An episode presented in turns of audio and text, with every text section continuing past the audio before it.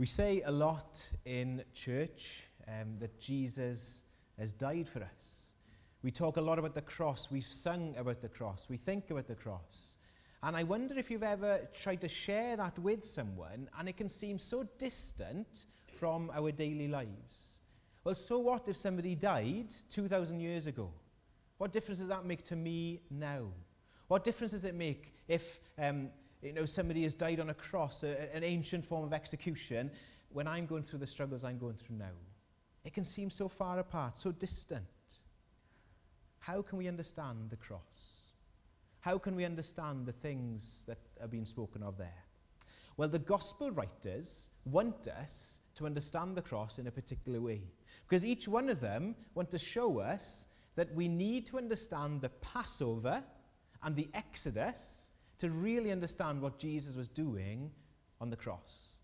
Because Jesus was going to great pains to, uh, to have a meal, a Passover meal with his disciples uh, to help explain what was about to happen. So, for us to understand and make the connection between today and, um, and the cross, we need to understand something that happened even further uh, long ago at the Passover. And so this psalm helps us to understand the story of the Exodus. It helps us to see how God's people were saved from Egypt. So as we understand this psalm, it'll help us to understand why Jesus had to die. Now, again, we throw into the mix that as well, that actually Jesus would have sung this psalm with his disciples as he was having this Passover meal, then it shows us on an even deeper level just uh, what was going on in the, on the heart, in the heart and mind of Jesus at that, th- that time as well. So the Exodus, what happened thousands of years ago, how God's people were set free from Egypt, can help us to understand the cross and can show us the relevance of that for today. But even now we can be thinking, well, what difference does the Exodus make to our lives? Well, the word Exodus means way out. It means salvation. Perhaps this morning you're struggling with sadness or suffering or pain. And you're longing for a way out. You're longing for an exodus. Perhaps this morning you feel burdened with guilt and shame and you're longing for a way out. Maybe this morning you just long to be free from um, different struggles and battles that you have, habits that you can't change, and you're longing for a way. Maybe this morning you are just weighed down and burdened with hopelessness and despair and darkness, and you are longing for a way out. Maybe you have struggles of doubts and questions, and you want a way out. Maybe worry and concern about friends or family, and you want a way out. You want to be saved. You want to be rescued from it. Maybe you're this morning fearing your own mortality, and death is scary, and you want a way out. Is there any hope beyond the grave? Or maybe you just long for a better world, a better life, a better hope, a better future. You need a way out. Can you see that the Exodus, that word, is deeply relevant for each one of us? We're all longing for it in this room and outside of this room as well. We long for a way out, a salvation from our situations. And so the God of the Bible is a God of exodus, a God of way outs, a God of salvation. And so as we look at this, it's going to help us to see that there is hope for us in whatever our situation this morning. So, what does this psalm show us about God's salvation? What does it tell us about Him? Well, we're going to look at this psalm, and as we go through it, we'll listen to it, because um, it's a song, remember. We'll listen to it, imagine it being sung um, for the first time. You know, a song, and what does it telling us? But then we're going to listen to it again and to see, well, what does it sound like when Jesus sings it? Know, it's like, um, uh, like his cover version, as it were. You know, people cover these songs, don't they? It is an old song, I'm going to make it my own. Well, in the same way, we'll look to the psalm, we'll see what, what it tells about God's salvation through the eyes of the Exodus, but then we'll listen to it with Jesus singing and just see the, the depth and the richness there is to it. So, what does this teach us about God's salvation, about the Exodus, about the way out? First of all, this psalm shows us the promise of salvation. The promise of salvation. Look at verse 1. When Israel went out from Egypt. Now, there, in, in, a few words, let's pause a minute. What's that talking about? Well, we've thought about it earlier in our Bible overview. But remember, what does that mean? Israel being taken out of Egypt. Well, remember, let's go back to the beginning of the Bible. God created us and created this world to enjoy with Him. But we walked out on Him and we have decided to go our own way, and the world fell apart. The world broke. The world was fallen. And so God said, Well, I'm not going to ignore you. I'll, I'll leave you to your own mess. I'm going to send a rescuer. I'm going to send a savior. I'm going to send someone to crush the serpent's head. That's who I'm going to send. And he's going to be from the offspring of Eve. And so we look out for the offspring of Eve, for the one who's going to come, the serpent crusher. And God comes and he speaks to different people. He comes to Abraham and he says, Abraham, through you, going have, there's going to be a great nation. And through that nation, there's going to be a one who's going to bless the whole world. He says in Genesis 15 to Abraham, Look up at the sky, count the stars, if you can count them, so shall your offspring be. That's how big your nation is going to be, Abraham, through you. And from you, the whole world is going to be blessed. So we follow Abraham's line. And we come to uh, Isaac, and he has two sons. And we see that Jacob then has 12 sons. And then they end up being moved to Egypt because of the famine. And this family of promise grows and grows and grows so big that the superpower of the day, Egypt, the big man there, Pharaoh, is terrified of them because they're taking over. You know, the new Pharaoh after Joseph, remember, didn't know who Joseph was. And so he saw these people and he treated them horribly as slaves. They were oppressed. And so as he looked on this growing group of immigrants, he feels threatened by them. And because of that, he was worried they were going to take over. And he says, right, we need to do something about them. So he imposed horrendous working conditions. He, they were the, his slaves, but they kept on growing. And so he ordered this massacre of the baby boys. They kept on growing. The oppressed people kept on growing, kept on growing, and they were a great nation. God's promises were being kept. But then that people cry out to God, Help us. Don't you see what's happening here?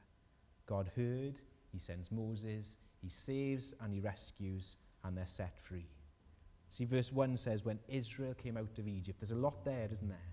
But what it's telling us is this God kept his promise to look after his people, and he's keeping his promise to bring his people to the promised land.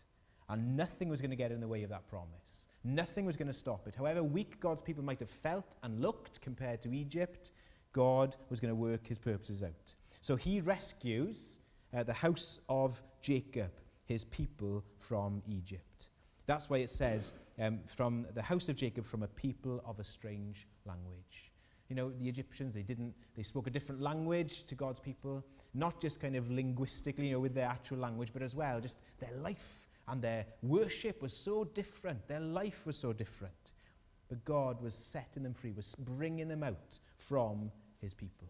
So as the uh, people would have sung this, as the Jews would have sung this psalm at Passover, they'd have sung, the, when Israel went out from Egypt, the house of Jacob from a people of a strange language. They were remembering God kept his promise.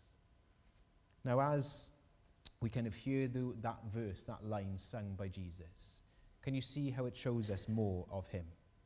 Jesus sings about the children of Israel being brought out of Egypt. Well, what do we remember about Jesus' life? Well, when he was born, there was a massacre of babies as well, wasn't there? And Herod said, I want all uh, children, uh, uh, baby boys born under two, to be killed. And so where did they flee? They fled to Egypt. And out of Egypt, then, he came back. He was following the path of God's people, he was following their footsteps. And not only that, but the reason God had uh, had to rescue his people was because he wanted to keep his promises. And so the offspring of Eve, we're on the lookout for the one through whom, through Abraham's offspring, was going to bless the whole world, we're looking out for. And the king was coming to set his people free. And Jesus sings these words. And he is the answer. He is the promised one. He is the one they've been waiting for. He is the one who could set us free, the promised one, the greater Moses. You see, as Jesus sings these words, suddenly we realize he's the hope. He's the one we've been waiting for this whole time. God has kept his promises again. So in Jesus, we see that all of God's promises are true. They are yes and amen in him. It's a good reminder today, isn't it, that God can't break a promise and God won't break a promise and they remain true today. So as we might question or doubt God's promises today, we look to Jesus as the confirmation that his promises are true. Whatever I'm facing, God uh, shows us that we can trust him in his son. But as well as we ask that question about salvation, are you longing for a way out of whatever struggles and trial you're going through? Whether it's guilt or hopelessness or despair or sin or death, whatever might be clouding over us, Jesus comes and he says, I can set you free. I can give hope in those situations. He is our exodus. He is our way out. Jesus died, and he knew that later on, after singing the psalm, he was going to the cross in order to set us free. He was going to become a servant, a slave, so that we could be set free. Can you imagine God's people on the way out of Egypt? They hear the voice of Pharaoh. They hear maybe their old masters. And their heart wants to listen because they're so used to being slaves. But now they're free. They don't have to listen to them anymore. In the same way, Jesus comes and sets us free. And so, in, when the voice of temptation comes, we don't have to listen to our old master, but we listen to our new master, Jesus, the one who sets us free. Maybe when the voice of despair and darkness comes. Maybe when the fear of the unknown or fear of death comes. We listen to the one who has set us free from those fears and says, actually, Jesus defeated death. He's taken it all away. I don't need to listen. I don't need to be overwhelmed because Jesus is greater. He is more powerful because he has kept his promise. He is the promised one. When Israel went out from Egypt, the house of Jacob from a people of a strange language, Jesus is the one who is our Moses. He's the one who sets us free. So that's what we see, first of all, the promise of salvation. How does God save? Through his promised one. But as well, we see next uh, God's presence in salvation. Where is this great God in the Exodus? Well, look what we're told. Judah and Israel, they're just same name for God's people. Judah became his sanctuary, Israel his dominion. God was with his people. He was in the midst of them. When they were leaving Egypt, how did people know that, um, how did they know that God was with them? Well, as we saw earlier, they had a pillar of cloud in the day, that's God's presence with us, or a pillar of fire at night, that is God with us. He won't leave us, He's there. And a big reminder to them that His presence, His sanctuary, His dominion was with them. And not only that, but God wanted them to really get this, even if a pillar of fire wasn't enough in the night they built their whole camp around God's main point, which was, I'm with my people. So their camp was set up, and right in the center, God says, Put my tent there. Your tent around there, my tent in the middle. What was his tent called? It was the tabernacle. And so God dwelt right in the center. So you can imagine as they unzipped their tents, I know they didn't have zipped, but as they unzipped their tent every morning, they'd look out and they'd see God's with us. No way of missing that. Everything was built around the fact that God was with them. He had made um, uh, Judah his sanctuary, God's people his sanctuary. Now, God saw this oppressed, vulnerable nation and didn't just set them free and say, Right, there you go, you're on your way. But no, He said, No, I'm going to be with you every step until we get to the promised land, until I get you to that paradise. See, God comes close. I'm with you. Now, let's hear that again, but sung by Jesus he says this Judah became his sanctuary, Israel his dominion. God dwelling with his people. The pillar of cloud and fire, the tabernacle in the middle of the camp. Jesus is singing this, and suddenly it comes with a, a greater depth, doesn't it? Remember what John said in John's Gospel? The Word became flesh and dwelt. The Word meaning there tabernacled among us, and we have seen his glory the glory as of the only Son, full of grace and truth. God coming close in his Son, the Lord Jesus. Jesus singing about um, God making his sanctuary uh, amongst his people in the wilderness, but Jesus singing and saying, I'm with you now. The Holy One is here. I am present with you. The disciples singing this were singing it with the one who is God in the flesh. How does God save? How does he rescue? By coming close, by coming near. Not only drawing near, but coming one of us, becoming flesh, becoming human, getting his hands dirty, as it were, experiencing what we experience. So let's pause and think that through. Here in this sung by Jesus, do you see what it shows us? God has come, his presence with his people. Now, maybe you're not a Christian here this morning, and you, you hear that and you think, well, I need to ask you, what do you make of that claim? As you look through the Gospels, it is clear that Jesus is doing things that only God could do. And we can't ignore that. He pushes us to a corner, as it were, and he says, What do you make of me? We can't ignore this man who lived on this earth but did what only God could do. Will you trust him? Will you follow him this morning? And if you are a believer, this isn't just something that happened 2,000 years ago that God came and that's it. But God is a God who came close then, but who continues to be close to us. Remember the, Jesus singing this with the disciples. And in not so long a time, his disciples would be in the room again and they would be fearing for their lives. And what happened there? A wind came rushing through. And on each of their heads, something came, appeared. It was a flame of fire. So the Spirit of God dwelt within them. Just like the pillar of fire in the uh, wilderness showed God's presence, so in each disciple, in each of the apostles, God's Spirit was coming. In each of the believers of the early church, when the Spirit came, God was with them. Not just in the tabernacle in the middle of the tent, but in each one of their hearts, the Spirit dwelling. That's why Jesus prayed to the disciples. He said, uh, when he told them, he said, I tell you the truth. It's to your advantage that I go away, because then the helper can come.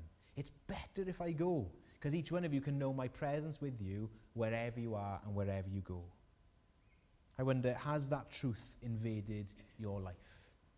God who is near, the God who is close, the God who is with you. As you look back on this last week, has it shown? You know, in every area of our lives, God is present. The way we think, the way we act, the way we speak, He's with us. It's deeply challenging, but deeply encouraging to know that He won't let you go and that He is present with you. So, how does God save? And what difference does that make today? First of all, it's His promise kept. He keeps His promises. Secondly, we see His presence as well, His presence in salvation. But thirdly, let's look now at his power in salvation. God made his presence known with his people, and uh, his sanctuary was there, and as a result, there was nothing that was going to stop him from saving and rescuing them and getting them to the promised land. Things that would normally get in the way, things that would normally be obstacles too big, they were just pushed aside because of God's greatness and power. Look at verse 3 says, The sea looked and fled. Jordan turned back. The mountains skipped like rams, the hills like lambs. Well, look at the first thing there. The sea looked and fled. What's that talking about? Well, it's the story of the Red Sea, isn't it? There was the sea in front of them. Uh, the, behind them was the enemies. They were coming to capture them again, uh, Pharaoh and his army. And here they are, the, this ragtag group of refugees against the powerful superpower, the SAS, as it were, of the army of Pharaoh. Who's going to win in that? But when they come up to the Red Sea, it looks like there's no hope. But what are we told? Well, Moses said this Fear not, stand firm, and see the salvation of God. Look, look what I'm going to do. You don't have to do anything. I will do it all. God is going to rescue you. And then he opens the sea up, and God's people walk through. You see, the sea looked and fled. You know, we can't do that, but God can do it. Nothing could get in the way. And that's not the only time. We see that it tells us there that the Jordan turned back. So after 40 years of wandering in the wilderness, they come to enter God's promised land, but in between them and the land was the raging river Jordan. So what happens? Well, the priests stand in the water with the ark, and suddenly the, wa- the walls of water come up again, making a path through for God's people the Jordan even turned back so that they could walk through. But as soon as they um, did that, they saw nature can't stop God accomplishing his plan. Nature uh, bows to the power and the presence of God. It obeys. It's as if creation knows what happened, what's happening, and it does what God bids. So, verse 4 as they enter the promised land, it's as if the ground itself is rejoicing. You know, they're home. This is it. This is what they were made for. Again, it knows what's happening, it's obeying. In verse 5 and 7, you see that they ask the question What ails you, sea, that you flee, or Jordan that you turn back, or mountains that you skip like rams and like lambs? You know, what's going on here? Verse 7 answers us Tremble, O earth, at the presence of the Lord, at the presence of the God of Jacob. When God's presence and power is near, the earth shakes because it is so great. It is so powerful. That is the greatness of God. I heard someone illustrate um, the presence of God and the, the earth trembling in this way. Uh, you know, if you walk down the Thames at a certain time of day in London, you can see it change direction. So the, the tide changes. Instead of flowing up, it starts to flow down. It takes about 20 to 30 minutes, but that was that's what happens. So the water, instead of going one way, then goes another because the tide is changing. Now, tide's something that is mind-blowing, isn't it? Why do the tides change? That's because of the moon. As the moon passes over, this huge rock in space passes over, it's 230, um, 230,000 miles away. As that passes over, the water kind of has the gravitational pull pulls the water with it, or the water pulls um, with the moon. It's huge, isn't it? It's, it's crazy to think that the presence of something that far away has such an impact on uh, this world. But then we see the presence of Almighty God. What happens when He comes near? The earth trembles, the earth bows, the earth knows its Creator. Now let's hear that again, but being sung by Jesus. What happens when the greatness of God is near? The earth quakes. Now, the disciples might have been, uh, as they were singing this, might have thought, hang on, we've been present with Jesus. And when he spoke, the sea listened. We've been present with Jesus, and when he spoke, you know, nature, death is reversed. We've been with Jesus, and when he comes close to illness or sickness, it is fixed. You know, the very, the, this earth and all about it is uh, at his beck and call. He does what he wants. Maybe they're thinking back to the time where Jesus walked on the water. Who can, who can command water to do what it wants? Only the Creator. Those times where diseases were removed. Jesus did what he wanted. Cre- creation uh, moved out of its way for him. He did it all nature knew its master. They saw and they feared, we're told, aren't they, when Jesus calmed the storm. They were terrified. Look at verse 7 again. Tremble, O earth, at the presence of the Lord, at the presence of the God of Jacob. You know, as Jesus was singing of the trembling earth and thinking of what he was going to go through the, the day after they, that he sang this with his disciples, there was going to be a few earthquakes coming up. You know, Matthew's gospel tells us that when Jesus died, the curtain of the temple was torn in two from top to bottom, and the earth shook. Jesus was dying, the Creator giving up his life, and creation just had to go, uh, just had to respond. In the same way as he was dying, what are we told about the, that the sun? There was darkness over the whole land. Nature, creation itself, knew what was happening. And a few days later, Three days later, when um, Mary and the other, Mary Magdalene and the other Mary went to the tomb, what happened with the resurrection? Yet again, another, another earthquake. As God saves and his power came, he was being revealed, his power was being revealed. Nature knew. Nature had to stop and wonder what is happening. The Creator, the one who spoke this place into being, was giving his life up uh, for salvation see something amazing there, don't we? Creation had to bow. Creation had to respond. Now, the truth is still true today that nothing will get in the way of God's plan of salvation. Nothing can stop him from rescuing his people. And when we think of that for us now, doesn't that encourage us? Now, maybe we think there's no way I'm going to keep going. There's no way I can keep going with what I'm carrying at the moment. There's too many struggles, too many burdens. But the God who would stop at nothing and who nature can't stop, he will do anything to make sure that we're safe, to make sure that we're with him forever. In Romans 8, we're told, aren't we, that the world is groaning, longing to be saved. Well, this, these verses point us to the ultimate salvation of this world as well, doesn't it? Because there we're told the mountains skip like rams and the hills like lambs. Instead of groaning, there's joy.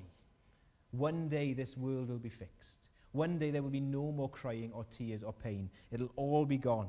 All the sadness taken away when God makes this world new, when Jesus returns again.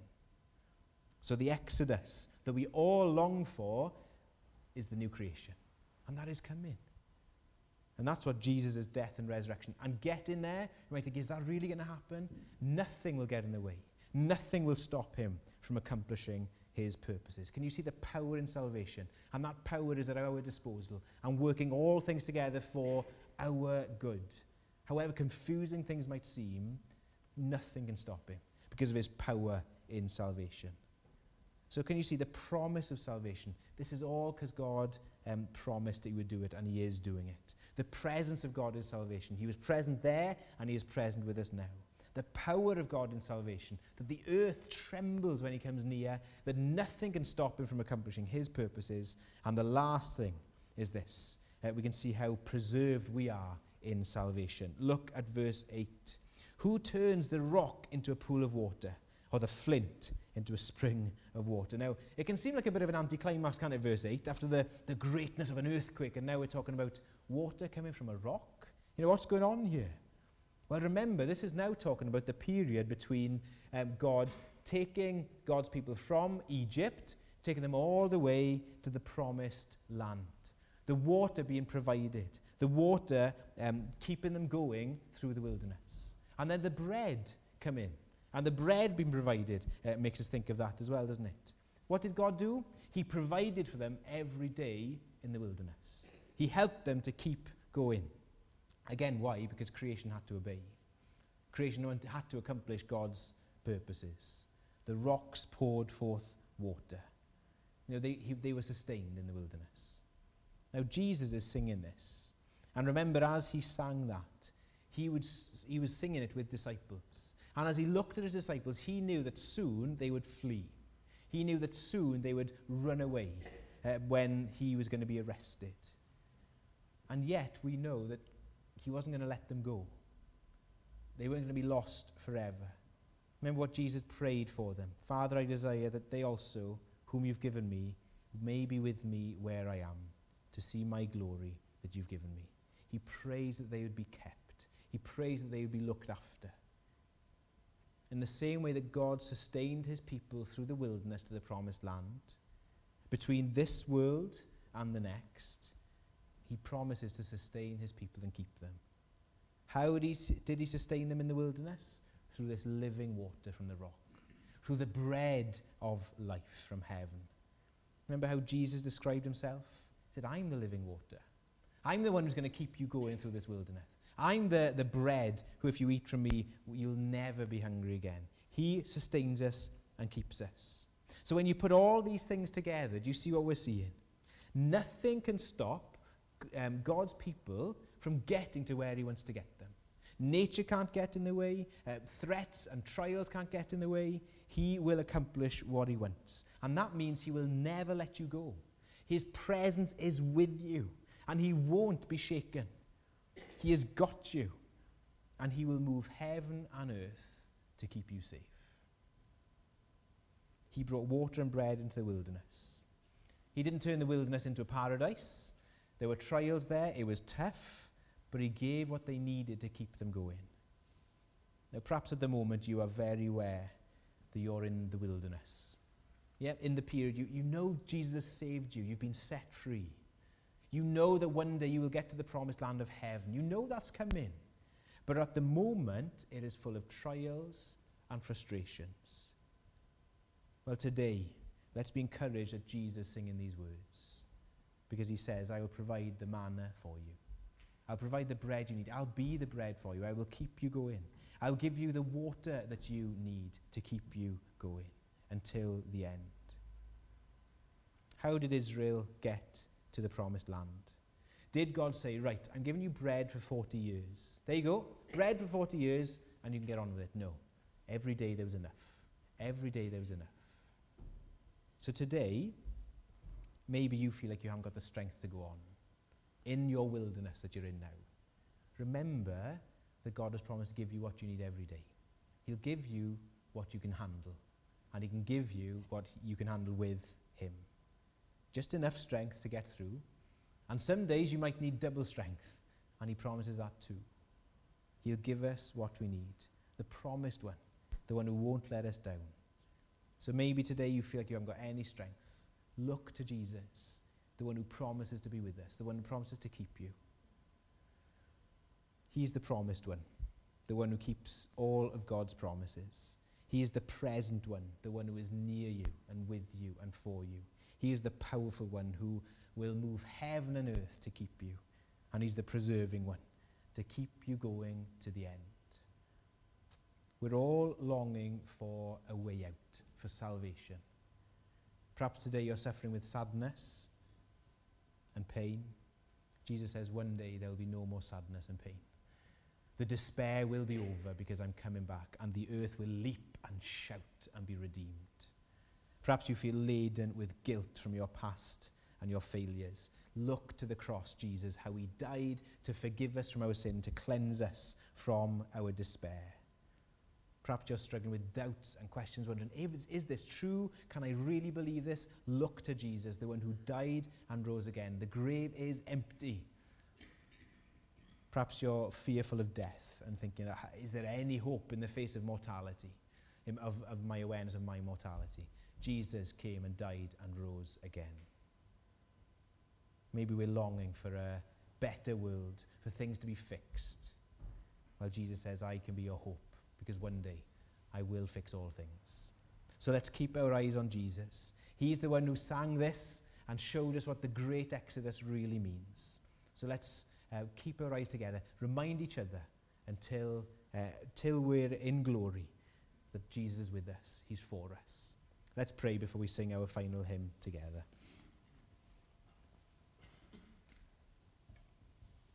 Lord Jesus, we thank you so much that you willingly went to the cross and that in singing this psalm before you did, you knew that you were going to um, be the greater Moses to take part in the wonderful exodus of setting your people free. We thank you that you are now present with your people and you will move heaven and earth in order to keep us safe. Father, we thank you we're not on our own. We thank you that you haven't left us just guessing and trying to work things out, but you've provided your spirit to be with us every step of the way. Lord, we uh, again today say we can't do this alone, but we can with our eyes fixed on you. So thank you, Lord. Help us, we pray, in Jesus' name. Amen. Well, let's sing together with the one